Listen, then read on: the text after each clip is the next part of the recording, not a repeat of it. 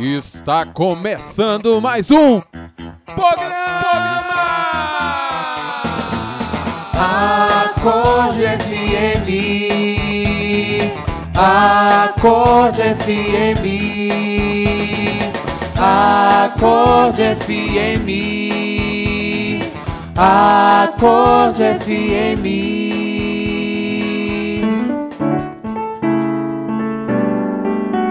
Fala galera, mais um programa chegando pra você aqui no Acordecast, é o Acorde FM. Esse dezembro lindo, esse dia maravilhoso. Não estou sozinho aqui não, nos estúdios do Acorde. Tá comigo aqui minha querida irmã. Fala galera, Lilian É, de Maria Nossa aqui. senhora, Eu fiz tudo pra ela falar só o nome, ela não deu. Posso Jesus, tá bom. fugir do meu bordão, poxa vida. Tá bom então. Lilian de Maria aqui nos estúdios do Acorde FM. Gente, fala primeiro de outra pessoa que tá aqui tocando conosco, porque Tá, olha, tá bom, é tá quente bom, vou hoje, falar, hein? Hoje é quentíssimo.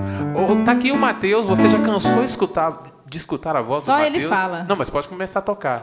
Fa Matheus, dá um bom dia aí, uma boa tarde, uma boa noite para as pessoas através do instrumento, vai. Ele quis dizer assim, e aí galera, tamo junto, mais um Acorde FM. Mas eh, tem mais uma pessoa aqui nesse Eita. estúdio é quente. Ah, eu vou até sair, fui. Olha o toque do teclado mudou, gente! Deus. Foi um convidado assim que a gente rezou muito pra ele vir. Gente, deu certo na primeira. Por que, que nós Ah. Meu não chamou Deus, antes? Por que não chamamos antes? É porque ele queria vir nesse dia especial aqui. É, ele é esperto também. Você acha que ele queria qualquer dia? Não, não Bobo queria, não. não é bobo não. Estou falando de um neodiácono Uau. da Aliança de Misericórdia Quente. Neodiácono da Igreja Católica, você tem noção? Nossa Senhora, quentíssimo. Ele que é formador lá na casa de evangelização. Meu Deus do céu, Uau. Nossa comunidade. que mais que Ele que é irmão gêmeo de alguém. É, de alguém que é padre. Nossa! Ficou fácil demais. Gente, com muita alegria, nós acolhemos aqui hoje no programa Acorde FM.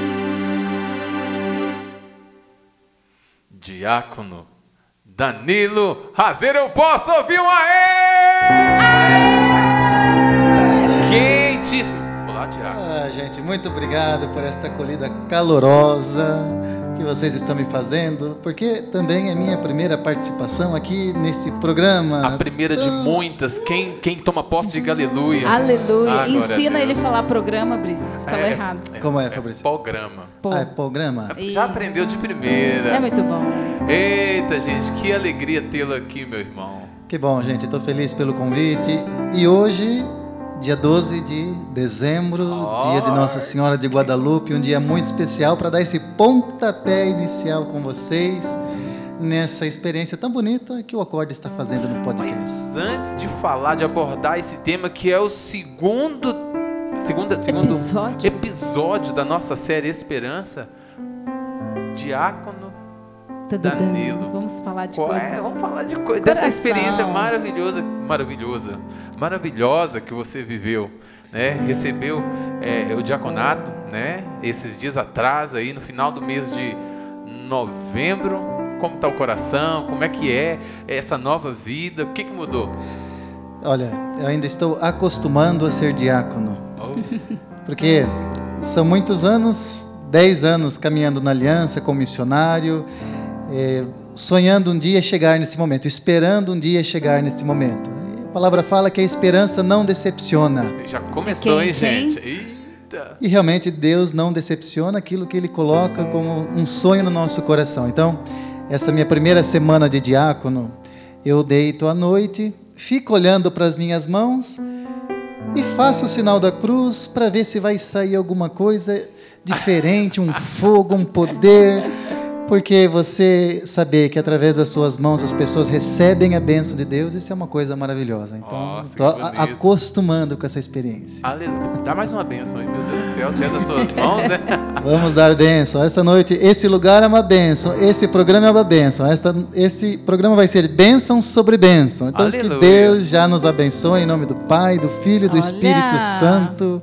Amém. Que começo. Eita, como chegou chegando. E olha, você que está acompanhando aí esse programa, esse podcast, no final desse programa nós vamos revelar, um- vamos contar um segredo para você que o diácono Danilo já participou desse acorde FM aqui sem saber. Nós vamos revelar esse segredo, só que é no final. Jesus. Você vai dar muita risada. Prepara, prepara também, Diácono. Mas vamos lá para o nosso segundo episódio da série Esperança, né? No programa anterior nós falamos sobre João Batista, né? Ele veio num ambiente, Diácono, que não existia esperança. Sua mãe estéril, né? Já na velhice. E ele, depois, a vida desse homem foi preparar o caminho para que a esperança chegasse aos corações. Jesus é a esperança.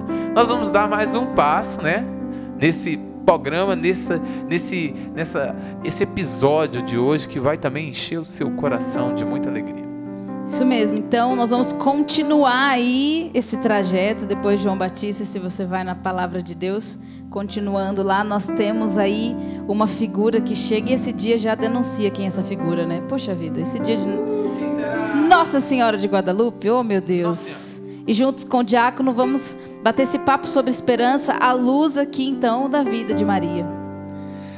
Pois é, acho que não tinha uma figura mais bonita para a gente se espelhar nesta, nesta virtude tão bonita que é a esperança do que Nossa Senhora. Nossa Senhora, ela recebeu a anunciação do anjo com 15 anos, era muito jovem ainda. E provavelmente ela, como toda boa israelita, tinha dois grandes sonhos no coração. Nossa Senhora era uma jovem israelita. Um sonho de Nossa Senhora, muito provável que ela devia ter como uma boa israelita, era ser mãe.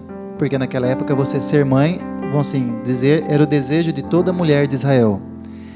E um segundo, vamos dizer assim, uma, um segundo grande desejo que ela tinha, como uma boa religiosa que ela era, era servir o Messias. Então ela queria ao mesmo tempo ser mãe, e provavelmente ela nunca imaginou que seria mãe da forma que foi, ela queria ser uma, uma mulher como toda boa israelita, e servir o Senhor Jesus, o Messias, que estava para vir. Ela, como todos lá, esperava o Messias, né? esperava o Messias. Né? Hoje, hoje a gente tem muitas esperanças na- no, no nosso Brasil. Esperamos a- que a corrupção acabe, esperamos que a saúde melhore, esperamos mais justiça. Naquela época, para o povo de Israel, a grande esperança que circulava no coração das pessoas era a vinda do Messias, Nossa. que todos sabiam que estavam próximos. Ninguém sabia quando, aonde, mas sabia que estava para chegar. Ai, meu coração tá acelerado. Não, pensa, Maria estava nesse contexto, ela estava junto com o povo, esperando, hein? Nossa, gente. Parece que eu que tava lá agora. olha. Eita. Foi muito forte, olha. E isso é tão forte, essa esperança, porque quatro anos antes de Jesus, do Messias vir, a situação era tão caótica em Israel que dois mil judeus tinham sido assassinados e crucificados numa vila perto onde Nossa Senhora morava. Então, para vocês verem assim a dificuldade social que eles viviam e o tamanho da esperança que eles tinham daquele Messias que ia chegar e ia transformar toda aquela, aquela realidade. Então era algo muito muito vivo assim no coração deles, né? Não, imagina, né?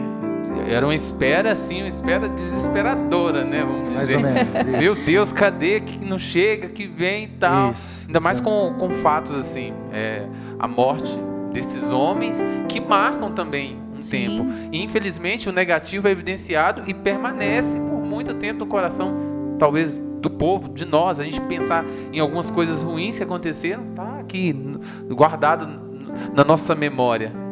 E esse dado é interessante pensar que talvez ah, no tempo de Maria o povo também estava marcado pela desesperança, né? Sim, e como o diácono começou já com a palavra de Romanos aqui, entrando, né? A esperança não decepciona. A palavra de Romanos vai ser a palavra desse programa, né? É, tô vendo. Desde quando né? o Júlio veio aqui e falou dessa palavra, Pronto. nossa senhora. Confirmação, então.